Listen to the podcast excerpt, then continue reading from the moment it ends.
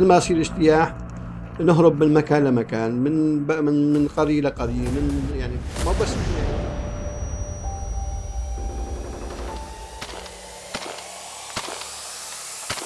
هذا عبد الناصر حوشان محامي ورب أسرة لاجئ سوري بتركيا وناشط بمجال توثيق الانتهاكات. ما بس إحنا يعني تطلع القرية كلها أو المدينة كلها تطلع تطلع لما يكون في آه، اجتياح فلذلك كان السبيل الوحيد إنه الهجرة من هالمكان والنزول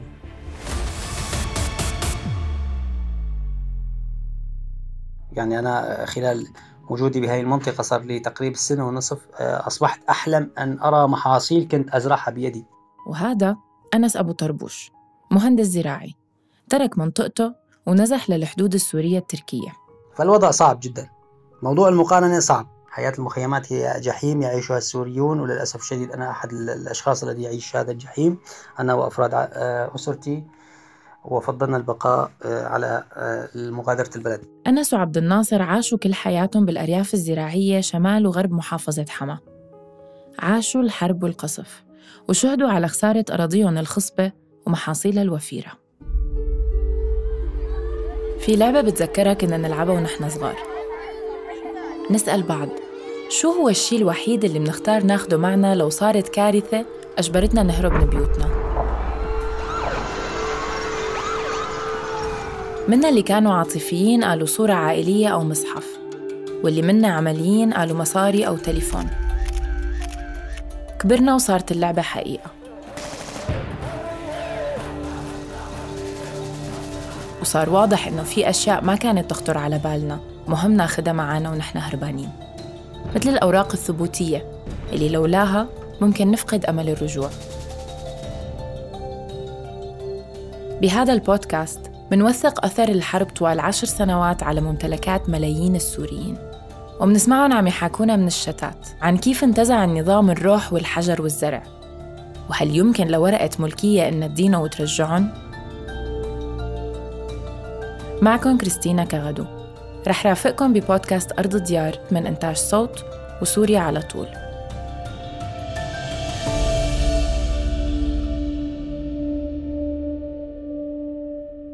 بالحلقة الأولى من بودكاست أرض الديار حكينا عن البيوت عن الناس اللي خسرت منازلها وهي بعيدة عنا. وسمعنا أكثر عن قانون رقم عشرة وخطورته على الغائبين أو المغيبين من سكان المدن والبلدات. بهاي الحلقة رح نحكي عن الزرع والأراضي المنهوبة بالأرياف اللي أعلنت معارضتها للنظام السوري ونزحوا أهلها بعيد عنا. ورح نحكي كمان عن كيف النظام استفاد من أموال هاي المحاصيل. أشترك مع أهلي في ملكية أرض زراعية مشجرة بسشطة وحلب عبد الناصر بيملك بيت ومكتب لمزاولة مهنة المحاماة ببلدته كفرزيتا. بس الأرض الزراعية كانت دائما مصدر رزقه الأساسي. على مدار عقود. كانوا الأهالي عم يزرعوا سهول المنطقة بمحاصيل متنوعة. المحاصيل الشتوية هي محاصيل القمح آه، والشعير محاصيل الحبوب بشكل أساسي. كنت أملك منزل خاص آه، بالإضافة لمنزل والدي. آه، لدي عقارات تقدر بحدود ال 85 دلم أرض يعني 8 هكتارات ونصف. كانت تزرع آه، بكل آه، أنواع المحاصيل سواء صيفية أو حتى آه، شتوية. المحاصيل الصيفية كل أنواع الخضار بسبب وفرة المياه المياه الجوفية حتى والمياه السطحية. بيت أنس عبارة عن مزرعة كانت بتنتج له كمية من المحاصيل بتكفيه ليقدر يكمل بظل الحرب. بالإضافة إلى بعض البروتينات الحيوانية كاللحوم. اليوم كل هاد بتحول لذكرى بينما أنس بعيش النقيض. الآن بمخيمات النزوح آه، نفتقر لأدنى مقومات الحياة واللي هي الماء. يعني أنت الآن لا تستطيعي أن تقومي بزراعة آه، نبتة واحدة. السبب لأنه وجود المياه شبه معدوم. خلال سنوات الحرب عاشت أرياف حماة الشمالية والغربية ظروف صعبة. نتيجة خروج المظاهرات بشوارعها ضد النظام سنة 2011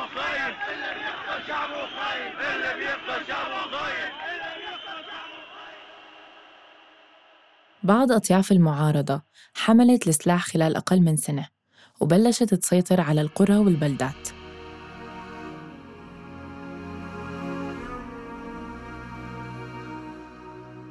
طبعا كفر زيت تحررت من يد آه، عصابات الأسد بتاريخ 18 12 2012 الأمر الذي أثار غضب وجنون النظام وصب جام غضبوا عليها عبر قصفها. لمدة سبع سنين كانت بلدة كفرزيتا وما حولها بقلب الصراع. احراق المحاصيل الزراعيه في كفرزيتا 20 6 2013 اشتد القصف بفترات معينة وتسبب بإحراق بعض المزارع وتوقف بفترات تانية. بس بقيت موجات النزوح مستمرة حتى استعاد النظام السيطرة عليها بصيف 2019 سيطر عليها النظام ضمن عملية عسكرية شرسة. بدعم عسكري من روسيا وحلفائه الآخرين من ميليشيات إيرانية. مبروك الانتصار مبروك ريف حماه الشمالي بالمطلق آمن. اليوم نحن في ساحة كفر زيتي. ساحة كفر زيتي الرئيسية كما تشاهدون هنا جامع كفر زيتي. هذه الساحة الرئيسية في كفر زيتي بعد عمليات مركزة للجيش العربي السوري وقطع خطوط الإمداد طيلة فترة طويلة من التفاف طويل للجيش العربي السوري وإيقاع كل المسلحين.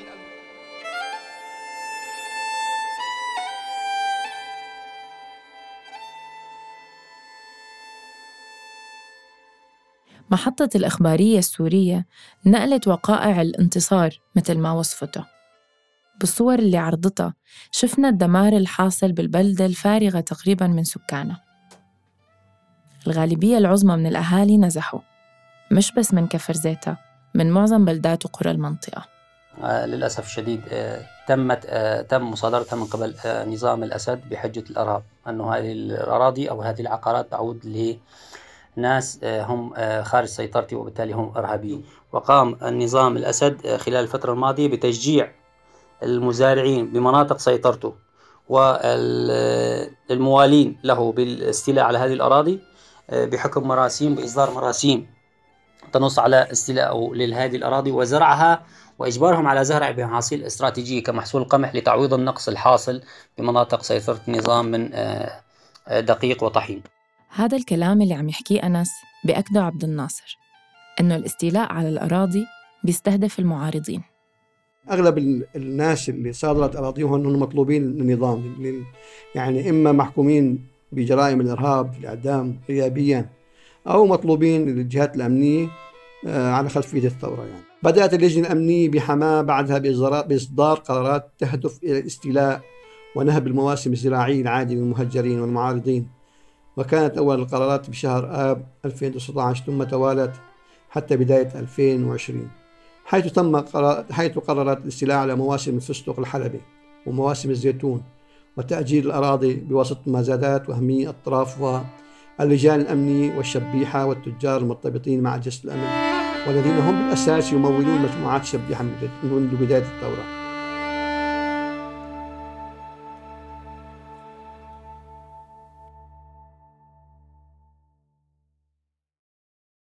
حسب ما بيخبرنا عبد الناصر اللي ما زال بيشتغل بمجال توثيق الانتهاكات. وصلت مساحة الأراضي المصادرة بمحافظة حماة 60 ألف دنم منها بسهل الغاب ومناطق محردة وسلمية والأرياف الجنوبية. بمنطقته بكفرزيتا صودر أكثر من 3000 دنم من الزيتون و3000 من الفستق الحلبي اللي بتتميز فيه المنطقة لأنه ثمين كتير وعالي الجودة. من ضمن هدول الأراضي في 200 دنم بيعودوا لعائلته وأقربائه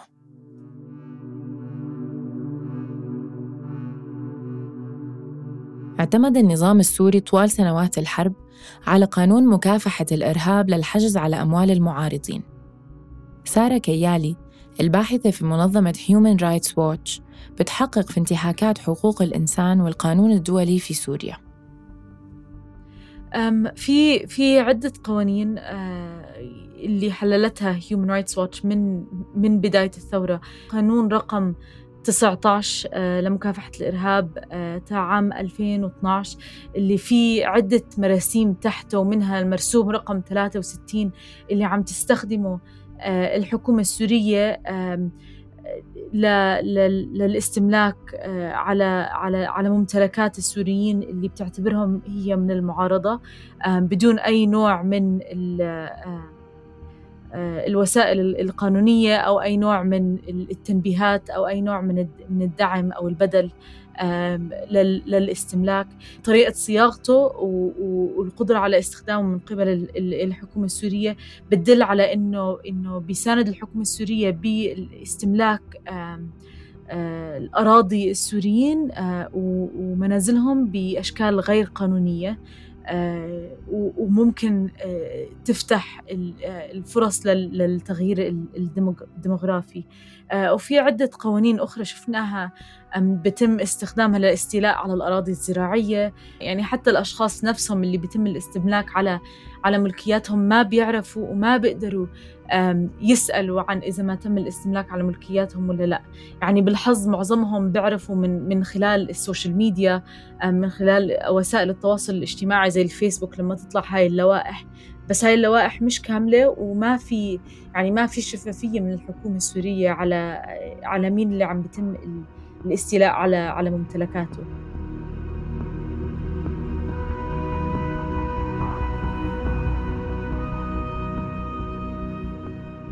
أنس بأكد اللي بتقوله سارة. طبعا آه، معرفتي كانت عن طريق طريق وسائل التواصل آه، آه، عن طريق المنصات ال- الموجودة الخاصة بنظام الأسد إلى الآن. لاحظت وقرأت عدة قرارات بإقرار تملك الأراضي الزراعية للسكان المقيمين بمناطق سيطرته والاستيلاء على الأراضي التي خرج سكانها منها باعتبارهم هم إرهابيون. لم تصل أي إخطارات من قبل النظام إلا يعني بشكل كامل يعني بشكل علني للجميع أنه هاي الأراضي آه، ليست لكم هي للناس الذين يقيمون في مناطق آه، سيطرتي.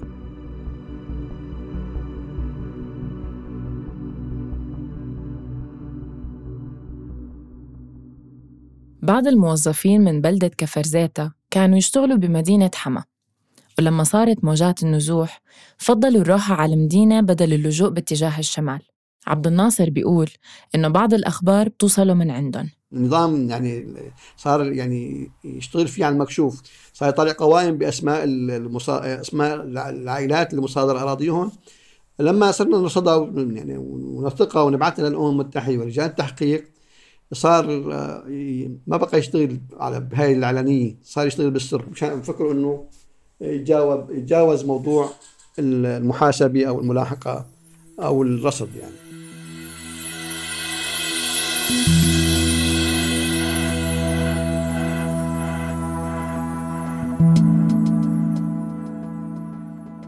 اليوم عشرات آلاف الدنومات مو بإيدين أصحابها وإنما بإيدين اللي هجرن منها حتى لو بقي عدد قليل من أصحاب الأرض بمناطقهم فالسلطة على مواسمهم الزراعية مو لإلن مديرية الزراعة بمحافظة حما عبرت عن خصوصية الموسم الزراعي الأخير خاصة بعد بسط سيطرة الحكومة على مناطق جديدة أو تحريرها حسب التعبير المتداول.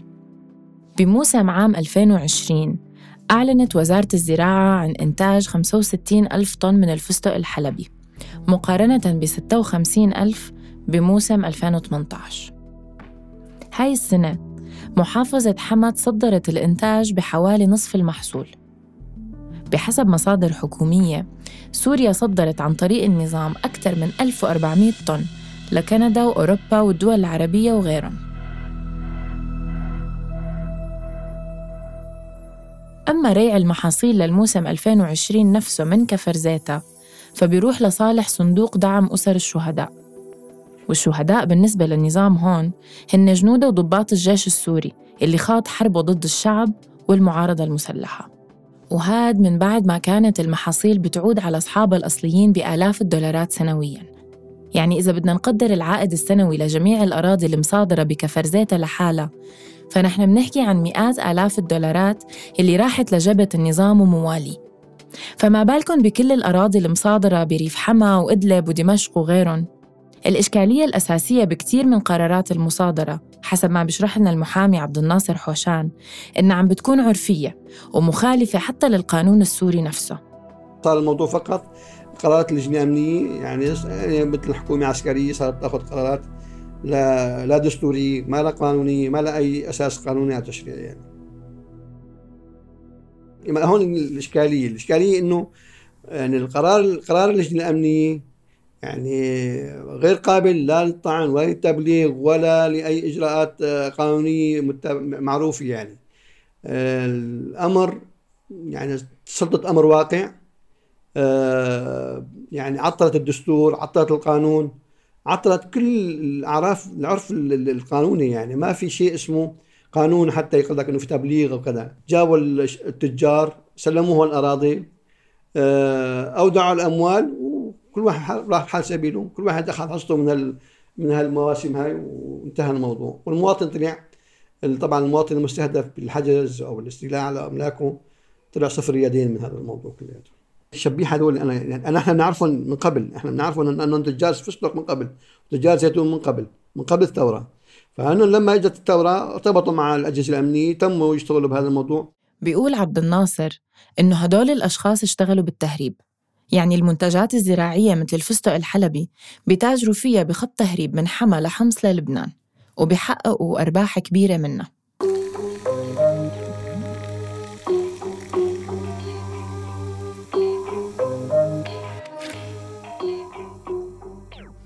بعض السوريين اللي بقيوا بمزارعهم اضطروا لدفع رشاوي ليستمروا بالعمل والاستفادة من محاصيلهم.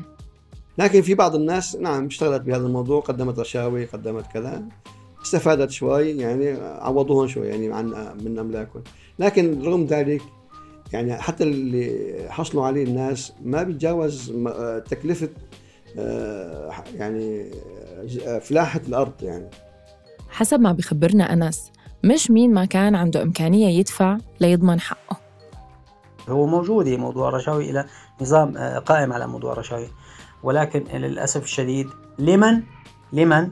لديه مثلا آه، ناس آه، من العائلة بمناطق سيطرة النظام. مثلا أنا لو يكن عندي أخ في مناطق سيطرة النظام يقوم بعملية إخراج حصر إرث أنه هذه الأرض لوالدي لأهلي من حقي أن أنتفع بها. طبعا عملية الانتفاع لا تتم آه، مجانا. سيدفع رسوم للحكومة السورية آه، بأنه يستثمر هذه الأراضي. ضيوفنا بيأكدوا إنه كل هاي المصادرات والتطورات اللي عم بتصير على المنطقة عم بتقوم على أساس طائفي. خلال حديثهم بيشيروا لاضطهاد السنة على إيد أقليات معينة محسوبة على النظام السوري. والموضوع مرتبط غالباً بالاصطفافات السياسية يلي نتجت عن الثورة السورية. واللي ارتبطت بالتنوع الطائفي بسوريا. الأماكن اللي عم نحكي عنها اليوم المستهدفة بموضوع المصادرات وال- والعقوبات الجماعيه اللي عم نحكي عنها هن فقط مسلمين سنة. مسلمين سنة في كل مكان تم استهداف اراضيهم أو مصالحهم أو املاكهم أو اراضيهم يعني أصبحت طائفية آه، واضحة هو حرب ممنهجة ضد السنة آه، والاستيلاء على ممتلكاتهم. آه، من يبقى ضمن مناطق سيطرة النظام من الطائفة السنية فهو عليه الأمان. من خرج فهو إرهابي. هلا هيومن رايتس واتش من خلال ال- التحليل والتوثيق ما تطرقت آم، لموضوع الطائفية. آه، هذا لا يعني إنه مش موجود بس ال- المنظمة نفسها يعني ما قدرنا نثبت إنه هذا آه، ما قدرنا نثبت إنه هذا هذا أحد أسباب الاستملاك. ولكن اللي واضح جدا جدا من طريقة آه، من طريقة تطبيق الحكومة السورية لهاي لهاي القوانين إنه إنه أكثر المتضررين هم الأشخاص أو الأفراد السوريين اللي آه، اللي عندهم آراء سياسية آه، ضد ال- ضد الحكومة السور- السورية. حتى لو هم ما آه، حتى لو هم ما شاركوا بالمعارضة الرسمية إن كانت عسكرية آه، آه، حتى لو كان عندهم آراء آه، ضد الحكومة آه، تم استهدافهم من قبل من قبل الحكومة السورية.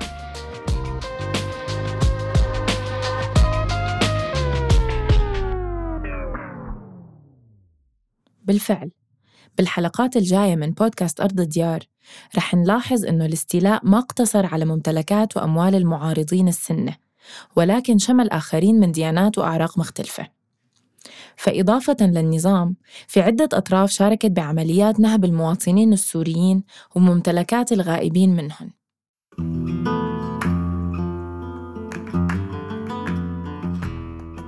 عبد الناصر بيشوف إنه إثبات ملكية قطعة أرض معينة ما رح يكون عملية معقدة بالمستقبل حتى مع ضياع الأوراق اللي بتثبت ملكيتها. هاد لو افترضنا أنه تم الاستيلاء عليها بالكامل من الدولة السورية أو من الجماعات المحسوبة عليها. إحنا اليوم هاي هاي مناطق مناطق معروفة يعني. مثلا أنا عائلتي وعائلة جيراني وكذا بنعرف هاي الأرض لنا وهاي الأرض لجارنا وهاي يعني إذا في حدا غريب بده يكون موجود فيها كل الناس بتعرفه يعني ممكن يأشروا الغريب بالإصبع يعني. لذلك نحن اللي عم يحول بيننا وبين عودتنا لأراضينا ممارسة حقوقنا فيها هو وجود هاي القوات العسكرية اليوم العصابات هاي. ماذا ما زالت كل الناس بترجع لاراضيها وكل واحد بيرجع بيته. ما في نزاعات ما في نزاعات بين الأهالي على الملكية. بالنسبة لأنس اللي ما زال نازح داخل الحدود السورية الشمالية وما غادر بلده فالتوجه عم بيروح للسوريين بالخارج. أما النازحين بالشمال فما عم ياخدوا حقهم من الاهتمام بهذا المجال تحديداً. بعض يعني الشبكات الحقوقية التي آه، اختصت بال خلينا نسميهم بالمهجرين قسرا ببلاد المغترب آه، بدأت الحوار حول آه، آه، طريقة تهجيرهم حول استعادتهم للأملاك. أما في الداخل السوري يعني على بحكم عملي كمنسق مشاريع لمنظمات عديدة سواء كانت محلية أو عالمية إلى الآن يفتقر الشمال السوري إلى من يوجه البوصلة وإيصال صوته للعالم بأنه هو عبارة عن شعب مسلوب الحقوق. ضيوفنا مش داخلين لحد الآن بمسار قانوني للتأكد من مصير أراضيهم المسلوبة وإمكانية استعادتها. وجوداً بمخيمات النزوح داخل سوريا أو باللجوء بتركيا ما عم يتيح لهم تفعيل قضاياهم لأنه الدولة السورية ما عم تعلن عن مصادراتها بشفافية أو لأنه هدول الأشخاص إما بعيدين عن المراكز الحكومية أو إنه مجرد رجعتهم لمناطق النظام بيعرضهم لخطر الاعتقال أو التصفية. أو بسبب طبيعة الدول اللي لجأوا إلها. معظم الدول اللي اللي الواحد ممكن آه، يتبع فيها أو أو يدخل على المحاكم لانتهاكات دولية هي بأوروبا بدول اللي اللي بتعتمد اليونيفرسال جورسدكشن أو الولاية العالمية اللي ممكن الواحد يستخدمها ليبت أو آه، أو للمحاسبة على انتهاكات صارت خارج نطاق القضاء تبع تبع الدولة المعينة. فببلدان زي تركيا زي لبنان زي الأردن ما في قوانين اللي اللي بتسمح لل... لل... للولاية العالمية بأنه إنه إنه يتم استخدامها. فبتوقع إنه اللاجئين بهاي البلدان لسه ما رح يقدروا يستخدموا المحاكم بهاي الدول عشان عشان يطلعوا على انتهاكات حقوق الملكية ولكن اللاجئين بالدول الأوروبية بيكون عندهم فرص أكبر.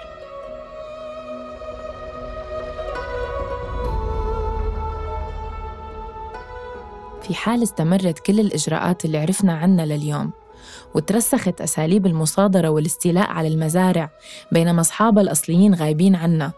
فهذا بيعني عقبة جديدة بوجه عودة اللاجئين والنازحين الراغبين بالعودة وتغيير متعمد بالتركيبة السكانية والاجتماعية للمناطق اللي استعاد النظام بالسنوات الأخيرة. سمعنا عن مزادات علنية عم تنعرض فيها الأراضي للاستثمار. وأصحاب السلطة والمال من المحسوبين على النظام السوري هن المستفيدين دائما منها.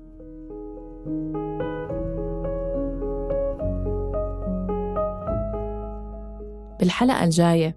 رح نحكي مع سوريين لاجئين بأوروبا ونسأل عن الدعاوى اللي قدمت بالدول الأوروبية ضد نظام الأسد. رح نحكي كمان عن كيف اعتدت بعض جماعات المعارضة على ممتلكات السوريين وعن الطريق القانوني الطويل أمام المواطنين بالشتات لاستعادة أملاكهم. هاي الحلقة من تقديم كريستينا كغدو كتابة محمود الخواجة إعداد وتحرير عزة جرجس. بحث روان نخلة. من الهندسة الصوتية تيسير قباني ومن النشر والترويج مرام النبالي وبيان حبيب.